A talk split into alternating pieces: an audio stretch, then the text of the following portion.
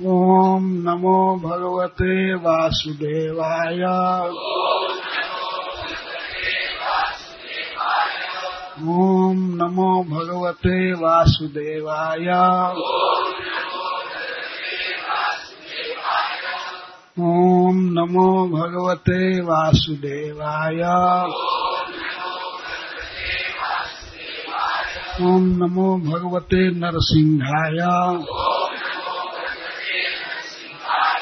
श्री नृसिंह भगवान की जय। श्री प्रहलाद महाराज की जय। अध्याय षोडश। श्री सुक उवाच अथ देवऋषि राजन्। सम्परेतम् नृपात्मजम्। दर्शयित्वेति होवाच। ज्ञातीनामनुशोचताम् नारद उवाच, जीवात्मन् पश्य भद्रम ते मातरम पितरम च ते। सुहृदो बान्धवास्तप्ता शुचा त्वत्कृपया भृशम् कलेवरम् सोमाविश्य। शेषमायुः सुहृद्वृतः भुञ्च भोगान् पितृप्रत्तान् अधितिष्ठन्यपासनम् कस्मिन् जन्मनि अमी मह्यम्। मातरो पितरो पितरो मातरो कर्मभिर्भ्राम्यमाणस्य देवतिर्यम् नृजोनिषु अथवा अंगिरा मुनि के समझाने से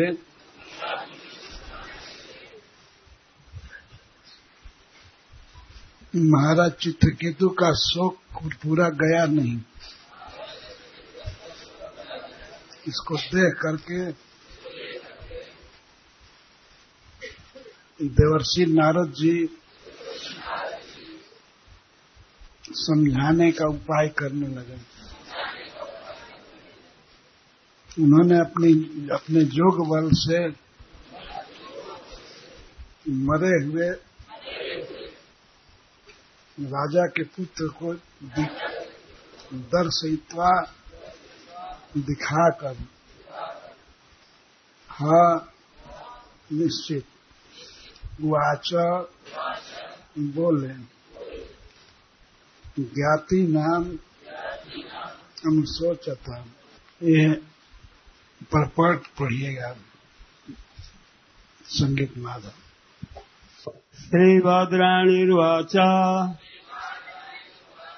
अथ देवर्षिराजान् सम्पदेतम् विपात्मजाम्। दर्शयित्वेति होवाच। ज्ञातीनामनुशोचताम् श्रीवाद्रायणी वाचा श्री सुखदेव गोस्वामी ने कहा, अथ, इस प्रकार देव ऋषि परम साधु नारद। राजन, हे राजन, संपरेतम, मृत, नृप, आत्मजम, राजा के पुत्र को दर्शयित्वा दिखलाकर इति इस प्रकार। हा, निसंदेह, उवाच बताया। ज्ञाति नाम समस्त संबंधियों को अनुशोचताम सोम सोच करने वालों श्री सुखदेव गोस्वामी ने कहा, हे राजा परीक्षित, नारद ऋषि ने अपनी योग शक्ति से शोकाकुल स्वजनों के समक्ष उस पुत्र को ला दिया। और फिर वे इस प्रकार बोले। श्री नारद उवाच भद्रम ते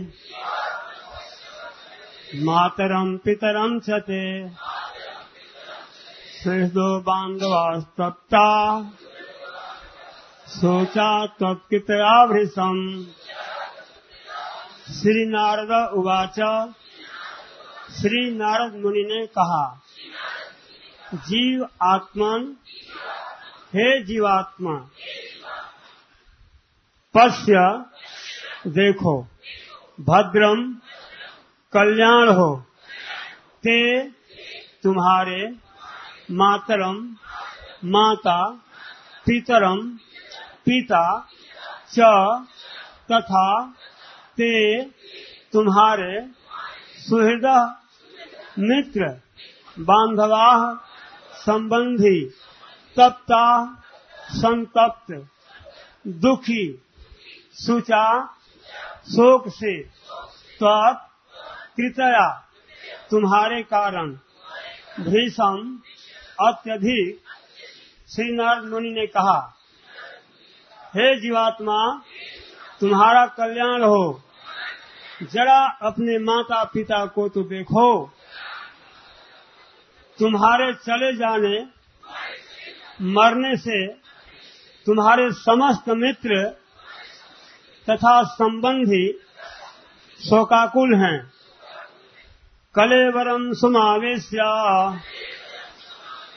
से समायो सुहृदता। भोगान पितृ। तथा नधिष्ठिता निपासनम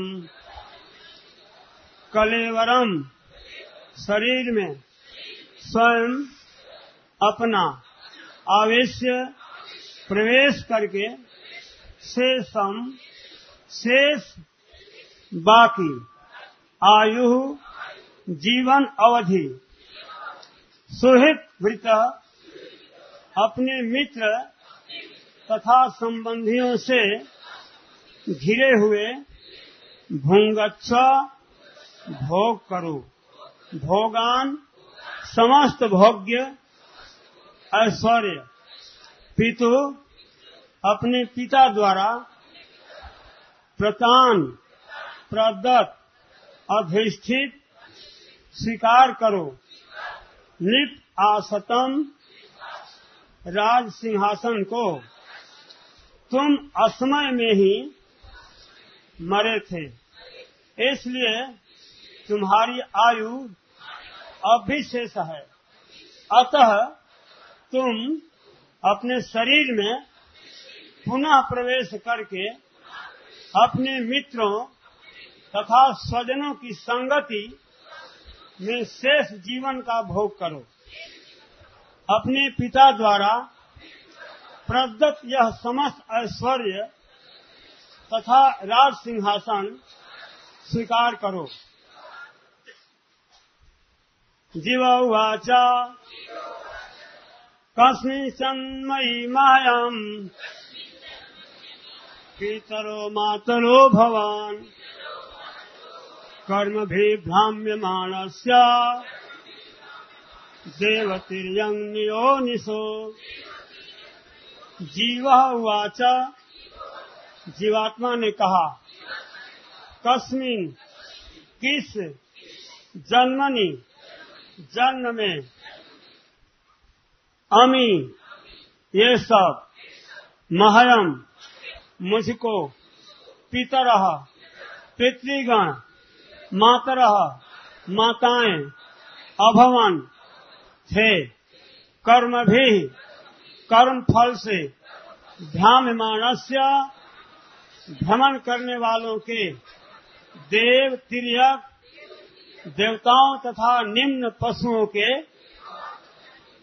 नृ तथा मनुष्य जाति के योनिसु गर्भों में नारद मुनि की योग शक्ति से जीवात्मा थोड़े समय के लिए मृत शरीर में पुनः प्रवेश हुआ।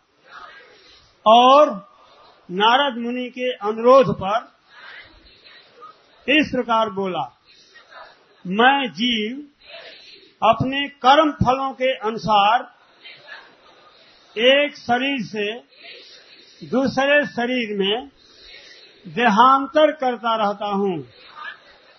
इस प्रकार कभी देवताओं की योनि में रहता हूँ तो कभी निम्न पशुओं अथवा वनस्पतियों में और कभी मनुष्य योनि में रहता हूँ।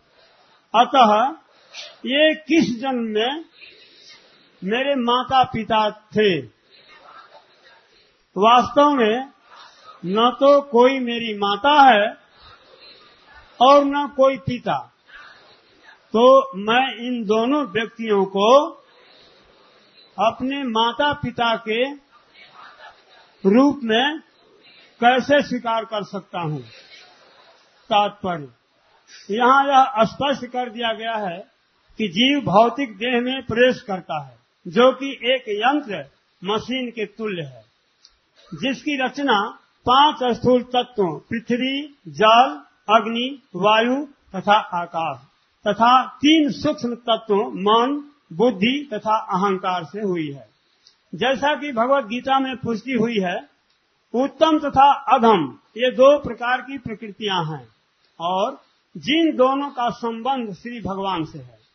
जीवात्मा के कर्म फल के अनुसार ही जीव विभिन्न प्रकार की भौतिक देहों में प्रवेश करने के लिए बाध्य है। यहाँ पर वह जीवात्मा महाराज चित्रकेतु तथा रानी कृत द्युति का पुत्र ही माना गया था, क्योंकि प्रकृति के नियमानुसार वह राजा तथा रानी द्वारा निर्मित शरीर में प्रविष्ट हुआ था। किंतु वास्तव में वह उनका पुत्र नहीं था। जीवात्मा तो श्री भगवान का पुत्र है और चूँकि वह इस जगत का भोग करना चाहता है, अतः परमेश्वर उसे विभिन्न देहों में प्रविष्ट होने का अवसर प्रदान करते हैं। जीवात्मा का उस भौतिक देह से कोई सच्चा संबंध नहीं होता, जिसे वह अपने माता पिता से प्राप्त करता है। वह तो परमात्मा का भिन्न अंश होता है, किंतु विभिन्न देहों में जाने के लिए उसे छूट मिली रहती है। तथा कथित माता पिता द्वारा प्रदत्त शरीर का वास्तव में इसे तथा कथित सृष्टिकर्ताओं से कोई संबंध नहीं होता। इसलिए जीवात्मा ने सीधे नकार दिया कि महाराज चित्रकेतु तथा उसकी पत्नी, उसके माता पिता थे।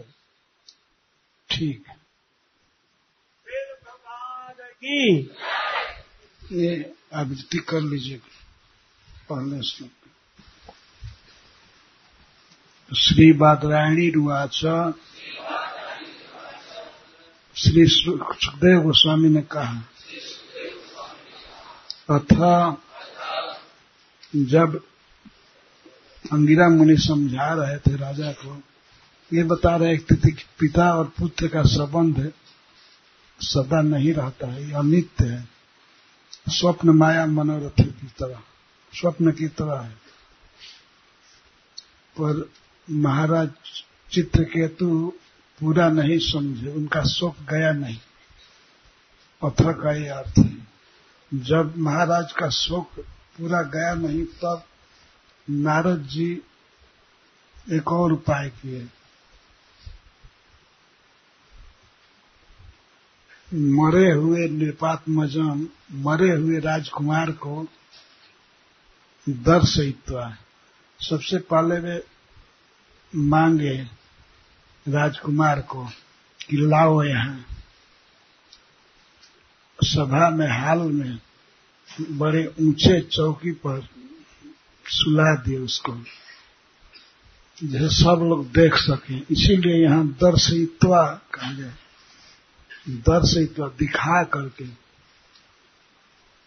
और इस प्रकार से बोले, नारद जी बोले, ज्ञाति नाम अनुसोचता, उस समय महाराज चित्रकेतु के सभी संबंधी परिवार के लोग और उनके मंत्री वगैरह सभी विलाप कर रहे थे।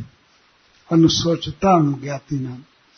अनुशोचताम का अर्थ है कि वे अनुशोच कर रहे थे, विलाप कर रहे रो रहे थे। सबके बीच में नारद जी ने बच्चे के शव को मंगाया, ऊँचे आसन पर रखा, सबको दिखाया। दिखा करके उन्होंने कहा इस प्रकार, मरे हुए बच्चे से। नारद वाच, जीवात्मन हे जीवात्मा पश्य देखो, भद्रम ते, तुम्हारा मंगल हो, मातरम पितरम चते। तुम अपने माता पिता को देखो, सुहृदा अपने मित्रों को देखो, अपने बंधुओं को देखो। तपता है ये सब बड़े दुखी हैं रो रहे हैं।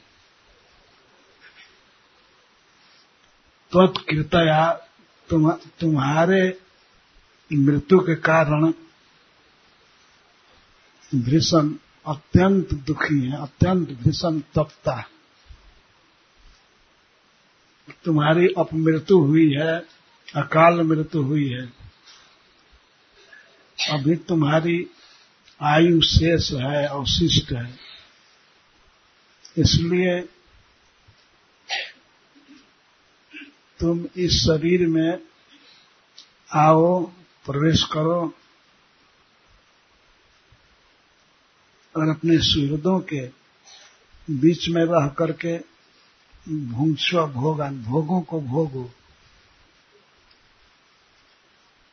और राजा के आसन पर बैठो। राज सिंहासन स्वीकार करो। आज के युग में ये लगेगा कि क्या बकवास है। मरे हुए बच्चे को कह रहे हैं कि यह करो, वह करो। लेकिन नारद जी श्री भगवान के अवतार हैं। पहले स्कंध के तीसरे अध्याय में कहा गया है तृतीयम ऋषि सर्गम च देवर्षि तुम उपेत स। तंत्रम सात्वत माँ चष्टन निष्कर्म्यम कर्मणाम जता। तृतीय अवतार भगवान का हुआ देवर्षि नारद के रूप में ऋषि के रूप में। और इस अवतार में भगवान ने कर्मों की विधि बताया, किस प्रकार से कर्म करके भी व्यक्ति निष्कर्म को प्राप्त हो सकता है। कैसे मोक्ष प्राप्त करेगा इस विधि को भगवान ने बताया है अपने द्वारा रचित ग्रंथ में, नारद पांचरात्र। श्री नारद जी भगवान के अवतार हैं।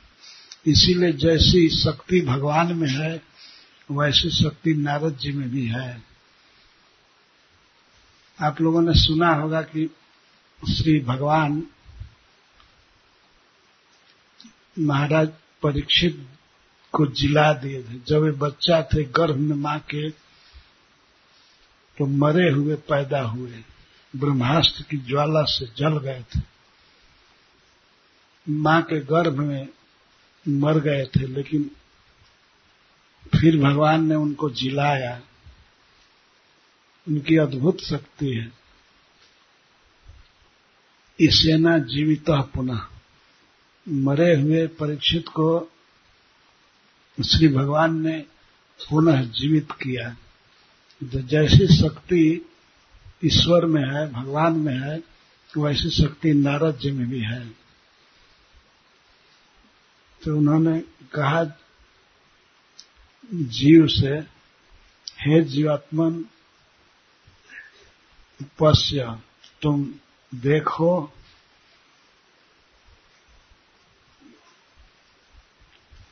अपने माता पिता को देखो। अपने बंधुओं को देखो। अपने मित्रों को देखो। ये सब त्वत्कृपया सूचा। तुम्हारे कारण, तुम्हारे मरने के कारण ये सब शोक से तप्त हो रहे हैं, दुखी हैं। बहुत ज़्यादा दुखी हैं। भीषण तपता। इसलिए तुम अपने शरीर में आ जाओ, कलेवरम सोमाविश्या अपने कलेवर में प्रवेश करो, शरीर में आ जाओ। और शेषम आयु, तुम्हारी अभी आयु अवशिष्ट है।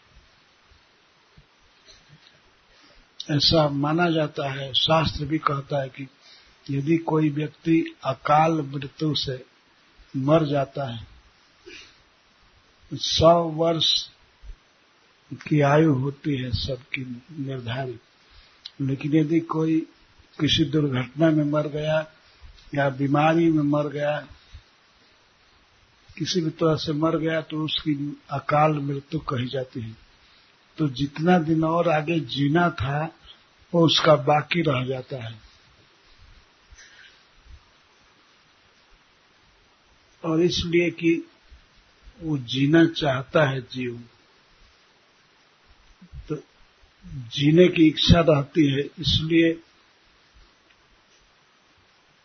उसको कहा गया है कि शेषम आयु, अवशिष्ट आयु। तो तुम्हारी अभी आयु बाकी है पूरी होने में तो शेष आयु शरीर में आ जाओ। शरीर में किस लिए आऊँ? तो भोगान भुंक्ष्व भोगों को भोगो। तुम राजा के पुत्र हो तो भोग, जो ऐश्वर्य भोग है, उस उन भोगों को भोगो। पितृप्रत्तान पिता के द्वारा दिए हुए भोगों को भोगो।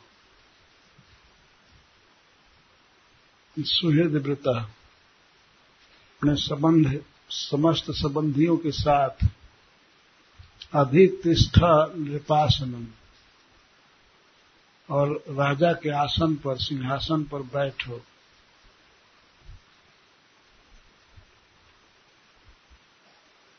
तब नारद जी चाहते थे कि वह जीव बच्चा ही जी करके बोले तो उनकी शक्ति से बच्चा जी गया।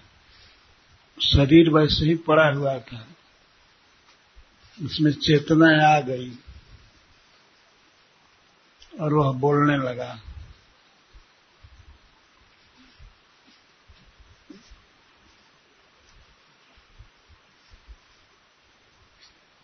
सबसे पहले वह यह बोला कि कौन किसकी माँ है, कौन पिता है? ये सारा नाता जो है ये मिथ्या है। कोई किसी की माँ नहीं है, कोई किसी का पिता नहीं है। ये झूठा संबंध लोगों ने कर लिया है। पूछ रहा है, कस्मिन जन्मनी, किस जन्म में?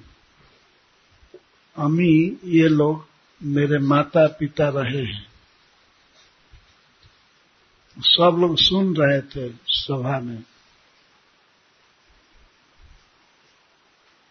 बहुत टन टन आवाज़ में बोल रहा था, लड़का था ना साफ़ साफ़ बोल रहा था। और उसकी आवाज़ सुनने के लिए सभी लोग परम उत्सुक थे। एक तो मरा हुआ लड़का बोल रहा है तो मरा हुआ व्यक्ति जी जाए तो सबको सुख खुशी होती ही है। लोग बड़े प्रसन्न थे और सुनने लगे। बच्चे की बात को लोग बहुत ध्यान से सुनते हैं।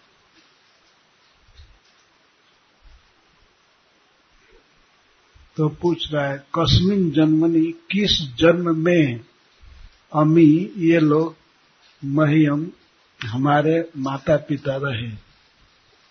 किस जन्म? हमारा जन्म तो बहुत बार हुआ है। मुझे याद भी नहीं, गिन भी नहीं सकता। तो अनंत अनंत जन्म हुआ है।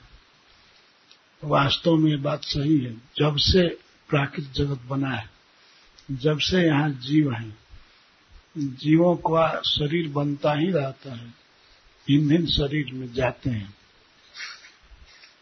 उसी को कह रहा है ब्राह्म मानस्य मैं माया के द्वारा घुमाया जा रहा हूँ।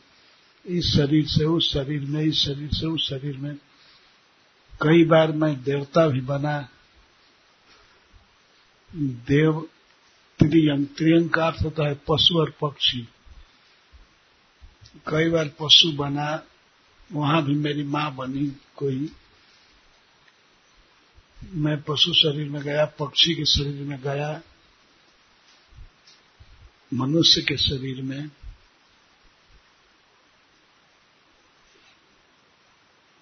तो किस किस जन्म में हमारे माता पिता रहे? केवल एक बार यहाँ इनके गर्भ में आ गया। इनका पुत्र बन गया तो ये बेटा बेटा कह रहे हैं, रो रहे हैं, बेकार रो रहे हैं। इस तरह से बच्चा बोल रहा है। ये बिल्कुल अज्ञान है।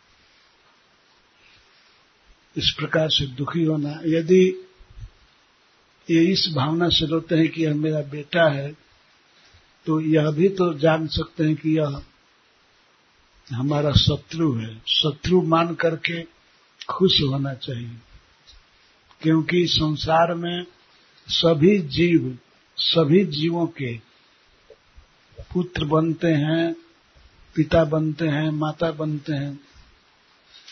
जैसे नदी की धारा चलती है, उसमें बहुत से, बहुत सी वस्तुएँ पड़ जाती हैं। तो इस संसार में, माया के प्रवाह में सभी जीव बह रहे हैं। कब, कौन जीव किसकी, किसका पुत्र बनेगा, किसकी माँ बनेगा, किसका पिता बनेगा, कौन मामा बनेगा, कौन चाचा बनेगा, कौन शत्रु बनेगा। निश्चित नहीं रहता है। ऐसा जीवात्मा कहता है कि सभी जीव सबके पुत्र बन जाते हैं, शत्रु बन जाते हैं। यह गिना रहे बंधु ज्ञाति, बंधु कहते हैं, जो विवाह आदि से रिलेशन हो जाता है। ज्ञाति कहते हैं जो खास अपने परिवार के लोग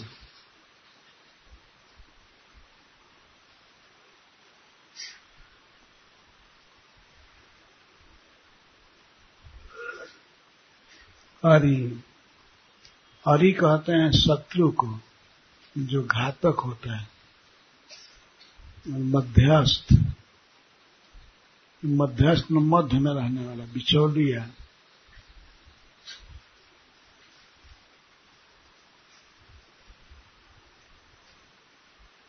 उदासीन न्यूट्रल और विद्युषा द्वेष, द्वेषी, अर्थात किसी कारण से द्वेष हो जाता है। कि धन के बंटवारा को लेकर के भी हो जाता है। कि किसी कारण से द्वेष हो जाता है। शत्रु नहीं होते हैं, वो द्वेष करने लगते हैं किसी कारण से। सर्व एवं ही सर्वेशम सभी लोग, सभी जीव, सब सर्वेशम सब लोगों के भवंती क्रमशो मिथा ये क्रम से संसार में तो जीव निश्चित हैं, कोई नया नहीं बनते हैं। इन्हीं जीवों में से कभी कोई किसी का बन जाता है शत्रु, पुत्र, मित्र,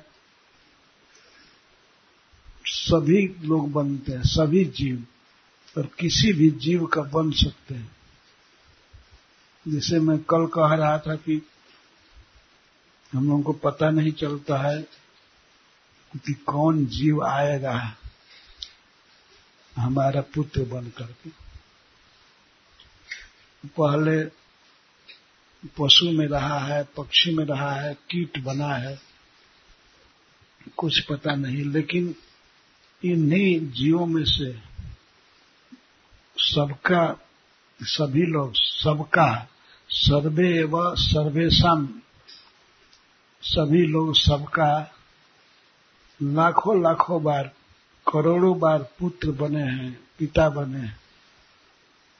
वो पिता हो सकता है कि पशु में बने हो, माँ भी बने ये तो घूमता रहता है, ब्रह्मांड भ्रमित है, भ्रमण कर रहा है जीव।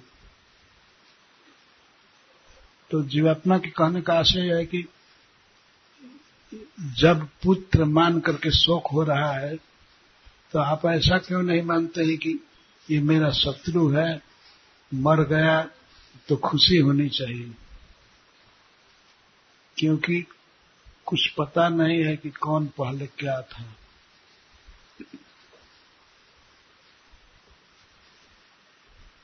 इसलिए कह रहा है, कस्मिन जन्मनी, किस जन्म में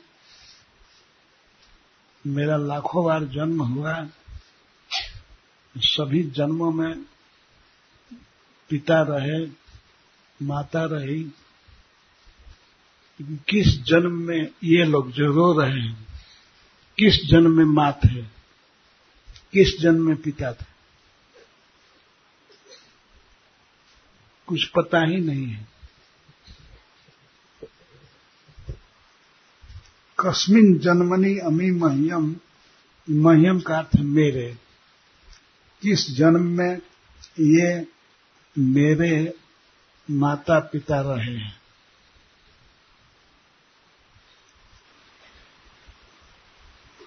इतना कुछ पता नहीं। कर्म भी भ्राम्यमाण से। मैं तो घूमता रहता हूँ। कभी पशु बना, कभी पक्षी बना, कभी देवता बना। कभी कीट पतंग बना। देव त्रियंग द्विजो निशु जो निशु मतलब शरीर में। देवता के शरीर में त्रियंग शरीर में, पशु पक्षी के शरीर में, मनुष्य के शरीर में घूमता रहता। भगवान की बहिरंगा माया शक्ति हमको ऐसे भ्रमण कराती रहती है। विविध शरीरों में। सभी जीव, सब जीवों के बंधु बन जाते हैं, ज्ञाति बन जाते हैं, परिवार के मध्यस्थ बन जाते हैं, उदासीन बन जाते हैं। सबके सभी लोग क्रम से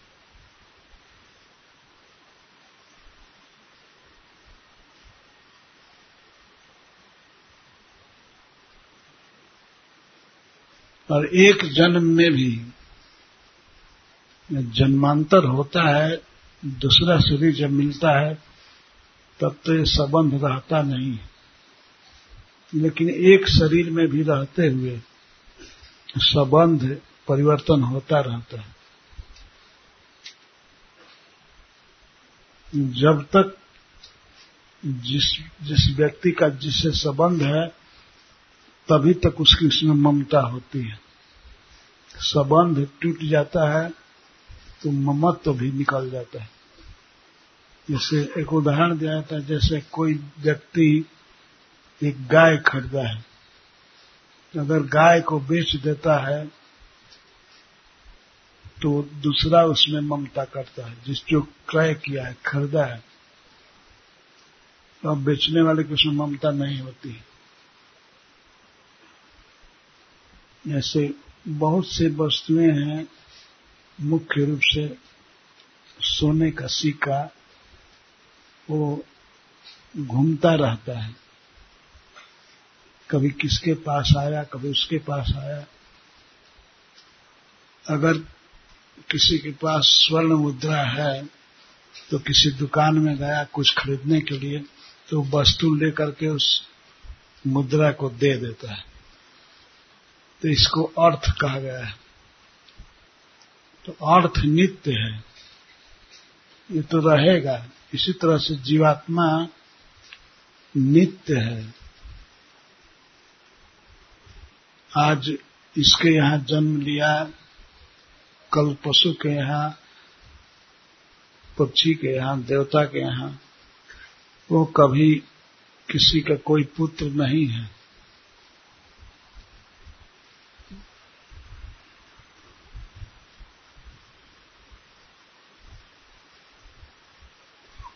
यथा वस्तुनि पर्ण्यानि हेमादीनी इतस्तत पर्यटंती नरस्वेम जीव जन से करते जैसे हेम आदिनी, स्वर्ण आदि, इनसे हम लोग तो सोने का सीखा देखे नहीं, नोट को ही समझ लीजिए। कागज़ का नोट है, लेकिन ये तो बहुत जल्दी नष्ट हो जाएगा। इसको आत्मा से उपमा देना ठीक नहीं। जैसे पैसा है, किसी हज़ार का नोट है, पाँच सौ का नोट है, आज मेरे पास है, कल दूसरे के पास जाएगा, उस दुकान के पास। दुकान वाला फिर और दूसरे के पास भेज देगा। इस तरह से पैसा घूमता रहता है।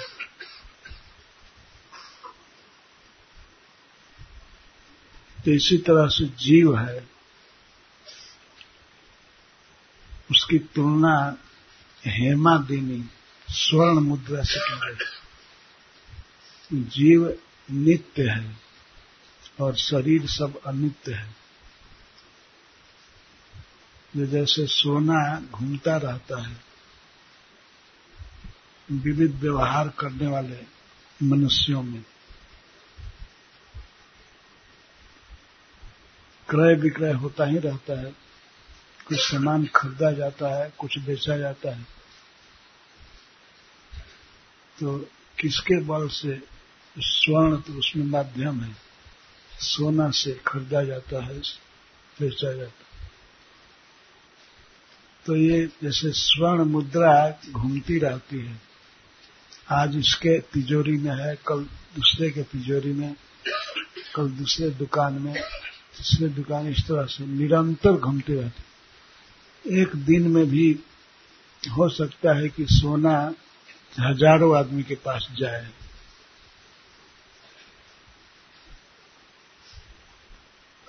ऐसे जीवात्मा जीव नित्य है।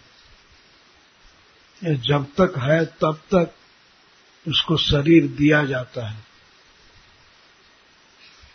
आज देवता का शरीर मिला, कल पशु का मिलेगा, कल मनुष्य का मिलेगा। इसलिए आप लोग रोइए मत। कोई किसी का है नहीं। हम तो नित्य हैं, आज यहाँ हैं, इस शरीर में आए हैं तो दूसरे शरीर में जाएँगे। हमारा आपका कोई संबंध है नहीं। व्यर्थ रो रहे हैं।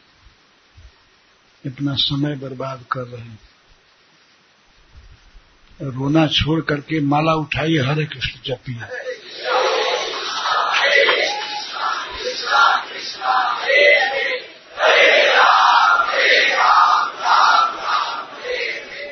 यह सबके लिए शिक्षा है, केवल चित्रकेतु महाराज के लिए नहीं। इस प्रकार से बच्चा बोले तो कितना ध्यान से लोग सुनेंगे। हमारी कोई माँ नहीं है, मैं किसी का पुत्र नहीं हूँ, कोई मेरा पिता नहीं है।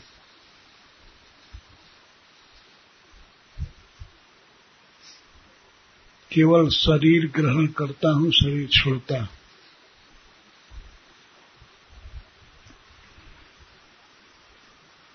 प्रत्येक व्यक्ति की यही स्थिति है।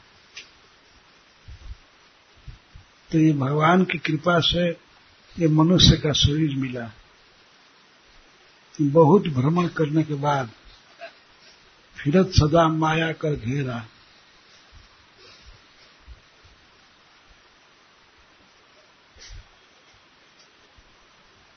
चौरासी लाख प्रकार का शरीर है। इसमें भगवान की माया से जीव जाता रहता है। कबहू करी करुणा नर दे दे तेईस बिन है समय कभी कभी भगवान कृपा करके मनुष्य शरीर दे देते हैं जीवात्मा को। वो इसलिए देते हैं कि अब मेरी भक्ति करेगा और मुक्त हो जाएगा जन्म मृत्यु से। अनंत बार जन्म लेना पड़ रहा है। और यदि भक्ति नहीं करेंगे तो कि, कि, कितनी बार जन्म होता रहेगा कब तक इसका निर्धारण काल द्वारा नहीं किया जाता कोई समय का निर्धारण नहीं कि कब तक हम मरेंगे कई बार मरेंगे कई बार जन्म लेंगे। कोई पता नहीं। है अनंत काल तक यही चलता रहेगा। तो इस चौरासी प्रकार के शरीरों में यह जो मनुष्य का शरीर है, यह दुर्लभ है। और अन्य शरीरों की तरह यह फालतू केवल खाने पीने के लिए, सोने के लिए, स्त्री संगादि के लिए नहीं है। यह है जन्म मृत्यु से मुक्त होने के लिए। इसमें भगवान ने बुद्धि दिया है। मनुष्य को विशेष चेतना दिया है वो समझ सकता है। इसीलिए इस शरीर का दुरुपयोग नहीं करना चाहिए। कुत्ते जैसा सोना या पशु जैसे केवल खाना,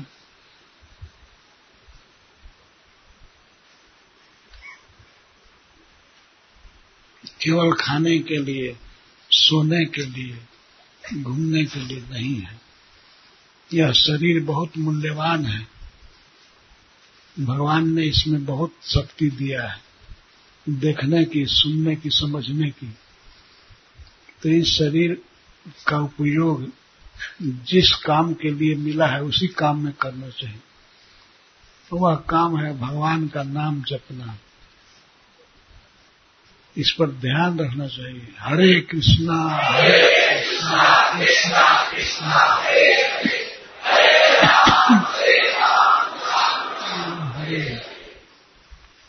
जिस कार्य के लिए शरीर मिला, उसी कार्य को करना चाहिए। दूसरे काम में इसको बर्बाद नहीं करना चाहिए। और वह काम भी बहुत जल्दी करना चाहिए। कब शरीर में कोई रोग हो जाएगा, कब शरीर अक्षम हो जाएगा, कुछ पता नहीं है। कब मृत्यु हो जाएगी, यह भी पता नहीं है। किसी क्षण मर सकते हैं, कहीं भी मर सकते हैं। अतः शरीर का उपयोग करना चाहिए। भगवान का स्मरण करना, भगवान का को प्रणाम करना, भक्तों की सेवा करना, यही परम लाभ है।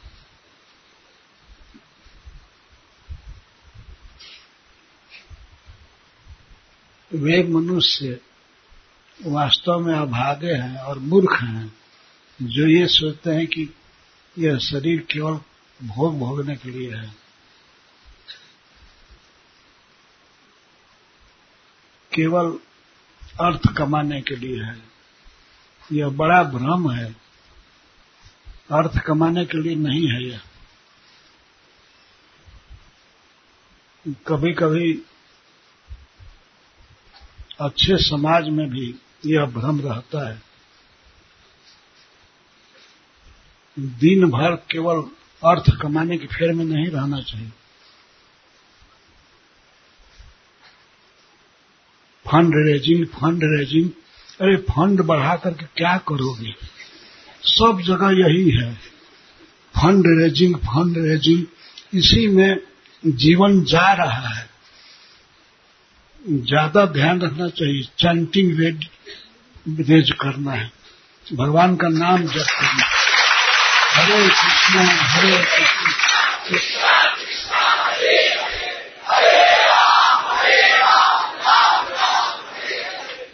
फंड रेजिंग करते करते जमराज जी अपने आप आपको ले लेंगे।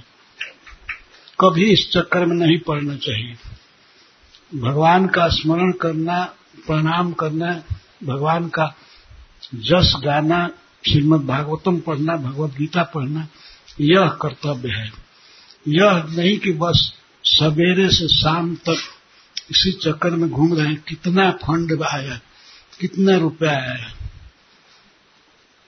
वही लौकिक काम जो संसार में होता है, वही भक्त लोग भी करे तो ये सोच की बात है। भक्त हुए तो भगवान के चक्कर में होने चाहिए, पैसे के चक्कर में नहीं। इसके लिए शरीर नहीं है, शरीर है भगवान की भक्ति के लिए।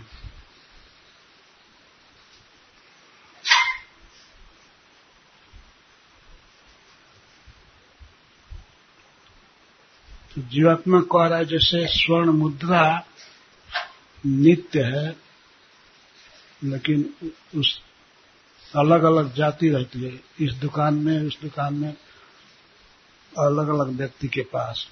ऐसे ही जीव नित्य है। यह भिन्न भिन्न शरीरों में जाता रहेगा, अपने कर्मानुसार।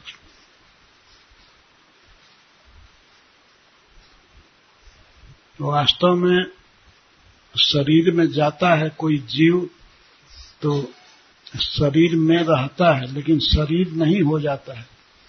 ऐसा नहीं मानना चाहिए कि आत्मा शरीर हो गया शरीर में रहता है, पर शरीर को मैं मानना ये बहुत बड़ा भ्रम है।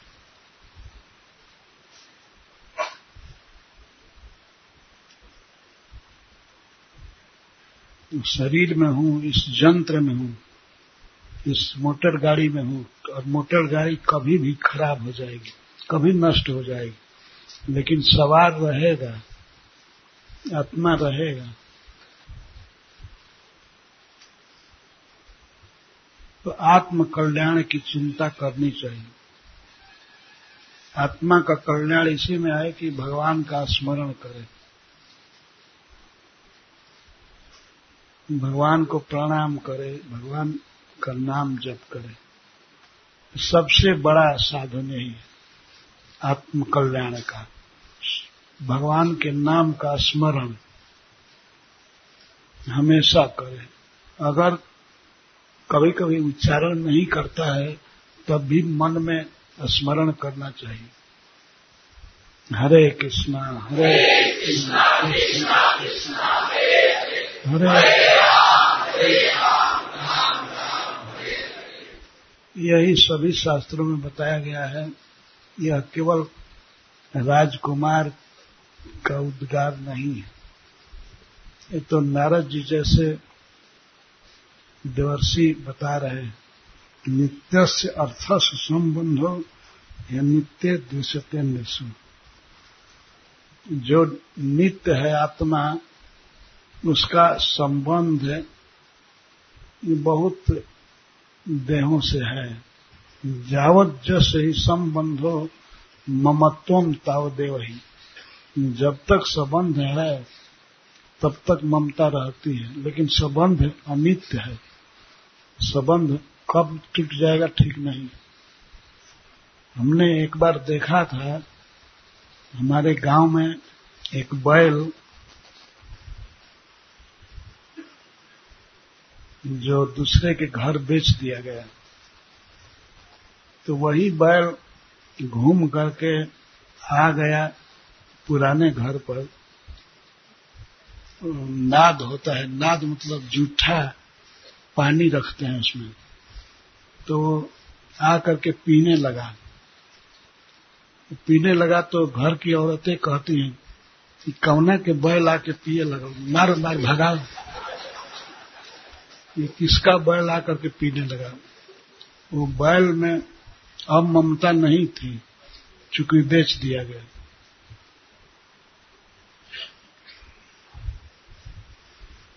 तो इसी तरह से संसार का संबंध है वो अनित्य है।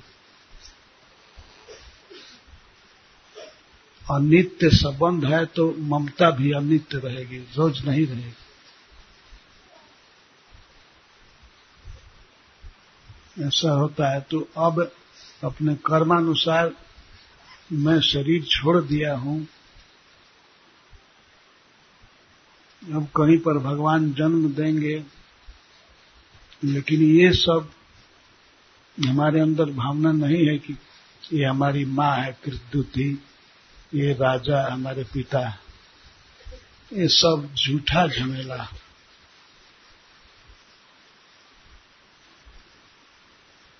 ऐसा योनिगतो जीवा स्वनित्यो निरहन करता। ये जो जीव शरीर प्राप्त करता है, वो सदा निरहंकार है। उसकी भावना नहीं होती है कि मैं दे हूँ। इसका पुत्र हूँ, इसकी, यह मेरी माँ है। यह बंद नहीं होता है। बस मामा करता है जो ही आँख बंद हुई त्यों ही संबंध सब गया।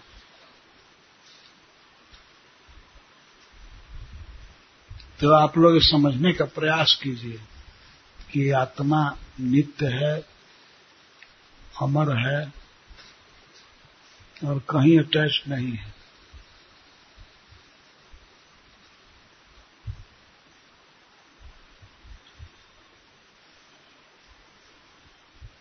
और आगे भी बता रहा है कि जैसे नारद जी ने कहा कि पिता के द्वारा दिए हुए भोग को भोगो तो जीवात्मा कहता है, यह आत्मा किसी का दिया हुआ भोगता नहीं है।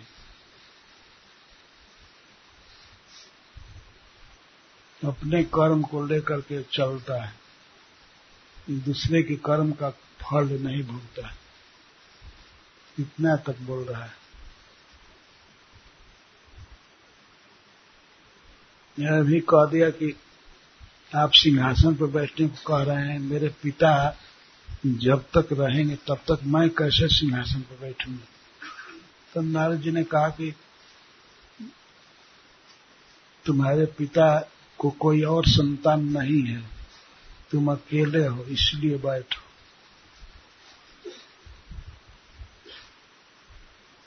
तो जीवात्मा ने कह दिया कि अब मैं किसी का पुत्र नहीं हूँ, इनका पुत्र नहीं हूँ। मैं राज्य को नहीं भोगूँगा।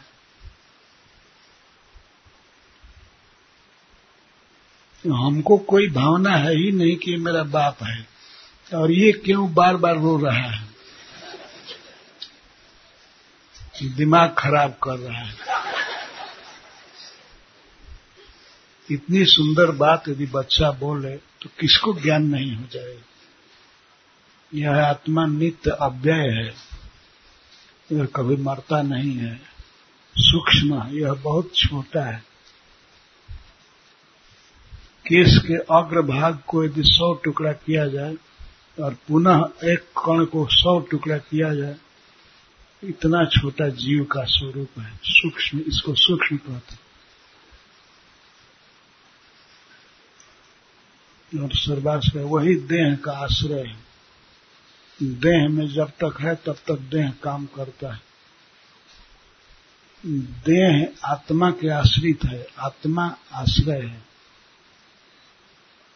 ऐसी ऐसी बात नहीं कि देह में जीव आश्रय लिया है।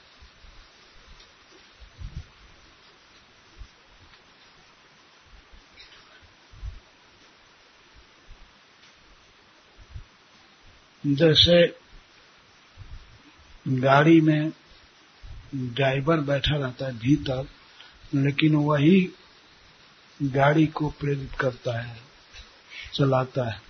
गाड़ी उसको नहीं चलाती है।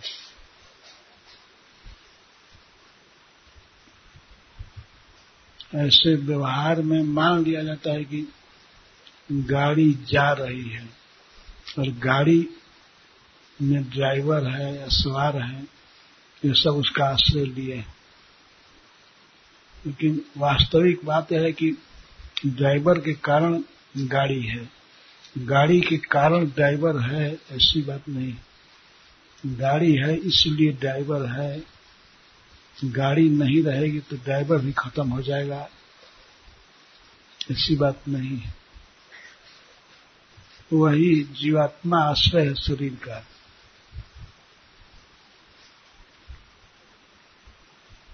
जब तक शरीर में रहेगा, तब तक चेतना रहेगी शरीर। रोड निकल जाएगा मैं चेतना भी निकल जाएगी।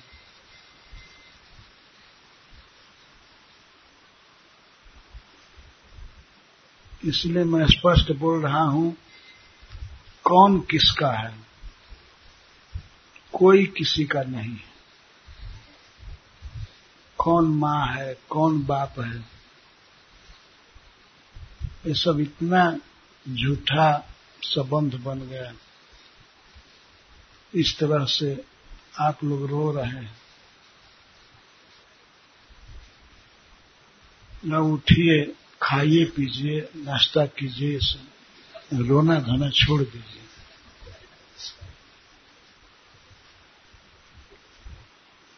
इस तरह से जीवात्मा कहा। ये रोने से कुछ हित होगा नहीं, केवल रो करके आँख खराब करेंगे।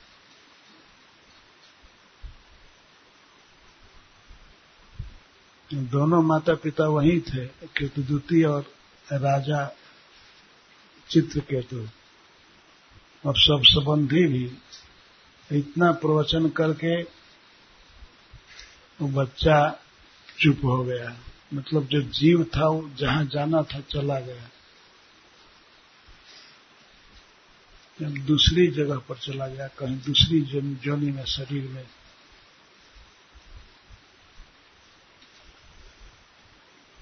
तब नारद जी ने कहा,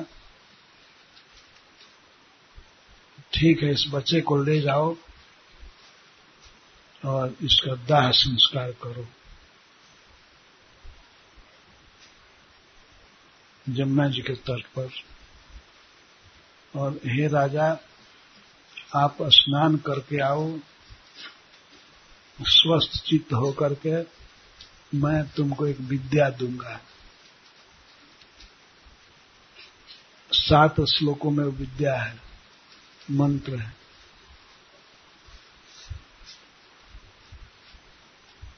तो राजा ने संबंधियों के साथ मिल करके बच्चे का मृतक क्रिया किया। मृतक के लिए जो किया जाता है, किया। और स्नान करके फिर आया नारद मुनि के पास।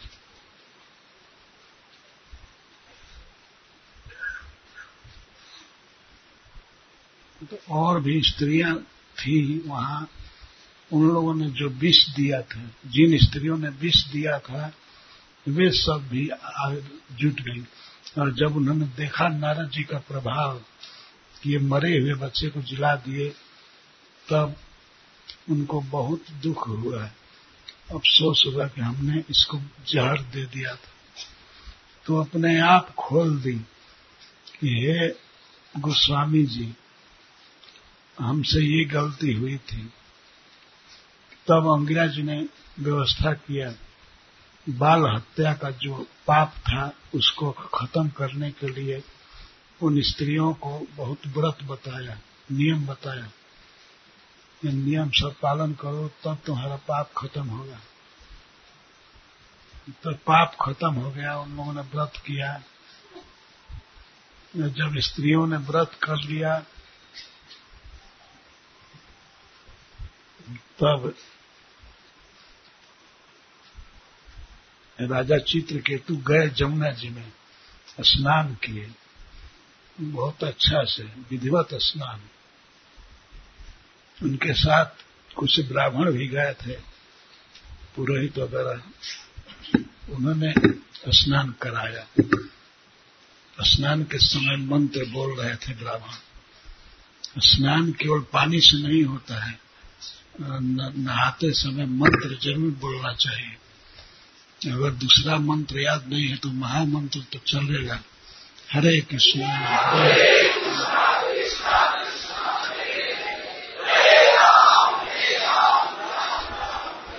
तो केवल पानी से हम पवित्र नहीं होंगे, होते हैं भगवान के नाम से।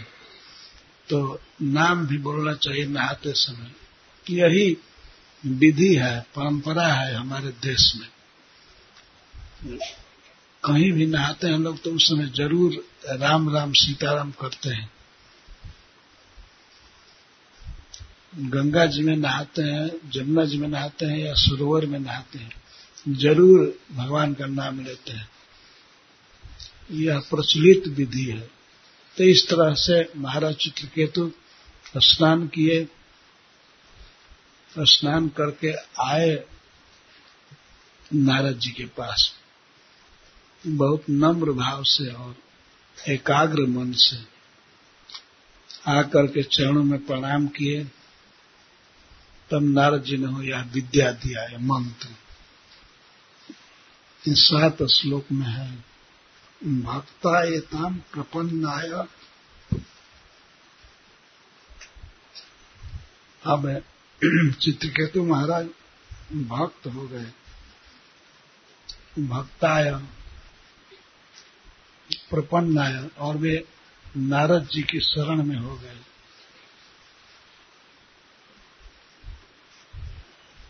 हे भारत, हे परीक्षित महाराज तो ऐसे शरणागत भक्त को नारद जी ने विद्या दिया, विद्याम आदि से दिया। और यजो अंगिरसा साकम धाम स्वयं भुवम फिर ब्रह्मा जी के लोक में चले गए। अंगिरा मुनि के साथ नारद जी। चित्र केतुस्तु ताम विद्याम।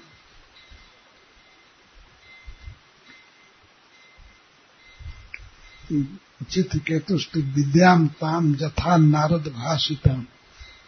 जैसा नारद जी ने उपदेश दिया था उसी विद्या को धारया मासम ये अभ्यास करने लगे, बोलने लगे, जपने लगे। सप्ताह हम, सात दिन, सात रात, अभक्ष, केवल पानी खाते थे। सुखदेव गोस्वामी कभी कभी बंगाली टोन में बोलते हैं, पानी खा करके रहे, जल खावो तो राजा चित्रकेतु सात दिन जल खा करके भजन किए। अब भक्ष अब भक्ष मैंने पानी भक्षण करते थे। और कोई नहीं खाए रोटी या खीर कुछ भी नहीं। कोई फल नहीं। अब भक्ष जल खा करके भजन किया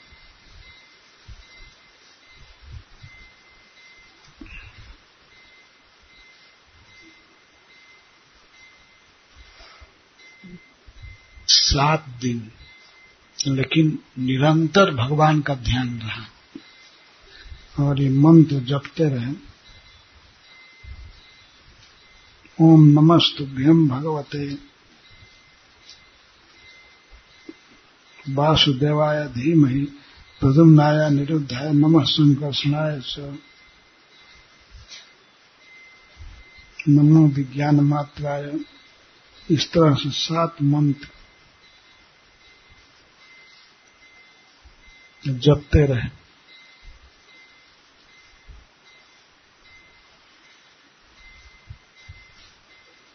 सुसमाहित, अतिशय एकाग्र मन से। अगर जप कर रहे थे तो केवल भगवान में मन लगा था।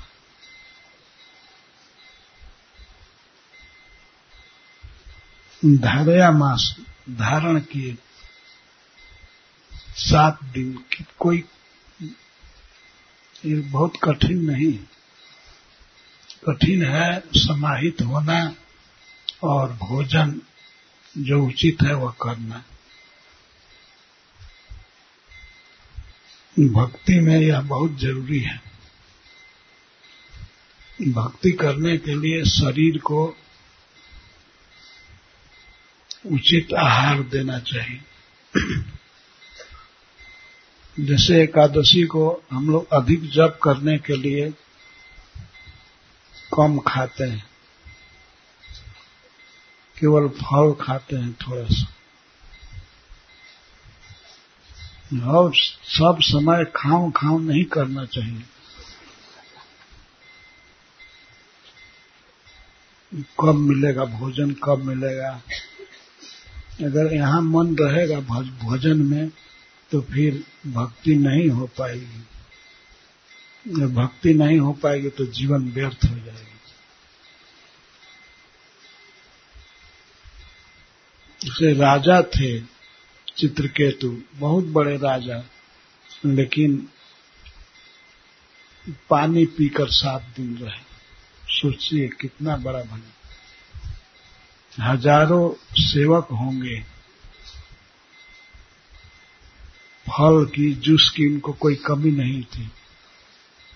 किंतु तो फिर भी कोई जूस नहीं पिए, कोई फल नहीं खाए, और जल, भी सादा जल। शरीर चलाने के लिए जो ज़रूरी है वही पिए। जल पी करके भजन करना चाहिए, ये शिक्षा है। यदि कर सके तो करना चाहिए। ज़्यादा खाने से आलस्य बढ़ता है शरीर में, और आलस्य हो जाने पर फिर जप, कीर्तन वगैरह नहीं होगा।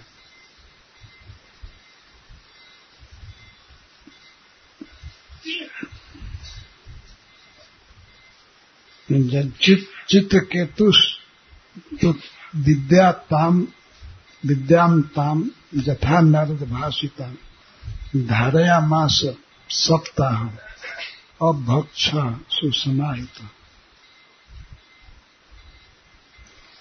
जितना आराम से हो सके व्रत ज़रूर करना चाहिए।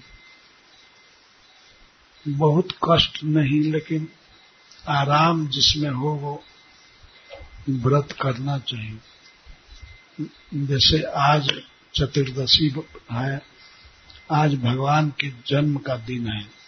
भगवान आज प्रकट हुए थे, खंभा से प्रकट हुए थे।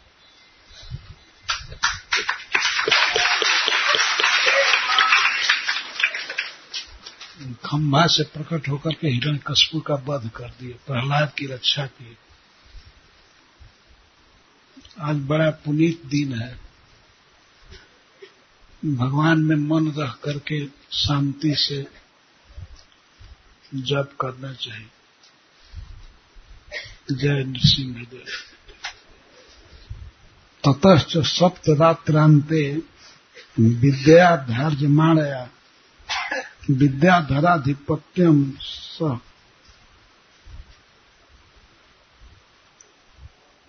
लेभे अप्रतिहतम नृपा। सात दिन जप करने से चित्रकेतु महाराज विद्याधरों के अधिपति हो गए। विद्याधर एक देवता हैं तो देवताओं में सर्वश्रेष्ठ उनके अधिपति बन गए सात दिन केवल जप करने से। यह बहुत बड़ी उपलब्धि थी। लेकिन यह आनुषंगिक फल था लेकिन फिर भी ये विचारणीय बात है। यदि सात दिन जप करने से किसी को इस संसार में कोई बड़ा पद मिल जाए, प्राइम मिनिस्टर बन जाए तो कितना हल्ला होगा, कितना प्रचार होगा? केवल यह मंत्र जपने से सात दिन वो राष्ट्रपति हो गया तो तो विद्याधराधिपत्यम विद्याधरों का राजा बन जाना और ऊँची बात है। तो जप का प्रभाव है। आनुषंगिक प्रभाव है। असली प्रभाव तो है कि उनको भगवान का दर्शन होगा। तो सात दिन जप करने से उनकी मनोगति बढ़ गई। मन का स्पीड बढ़ गया। विद्या इध मनोगति विद्या से मन की गति बढ़ गई और वे तुरंत भगवान शेष नाग के पास पहुँचे। संकर्षण भगवान के पास पहुँचे। ये जप की महिमा। श्रद्धा से जप करना चाहिए। भगवान मिल जाएँगे। विश्वास रखना चाहिए। हरे कृष्ण।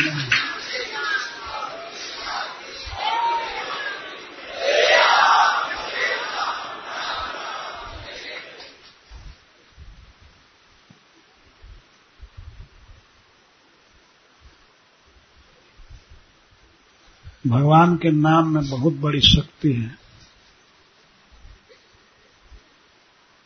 वही भगवान के पास ले जाएगा। ये महामंत्र। इसी को सावधानी से, एकाग्र चित्त से और कम से कम भोजन करके, हल्का से हल्का भोजन करके करना चाहिए। हरे कृष्णा हरे कृष्णा कृष्णा कृष्णा, हरे। हरे जय श्री प्रभुपाद।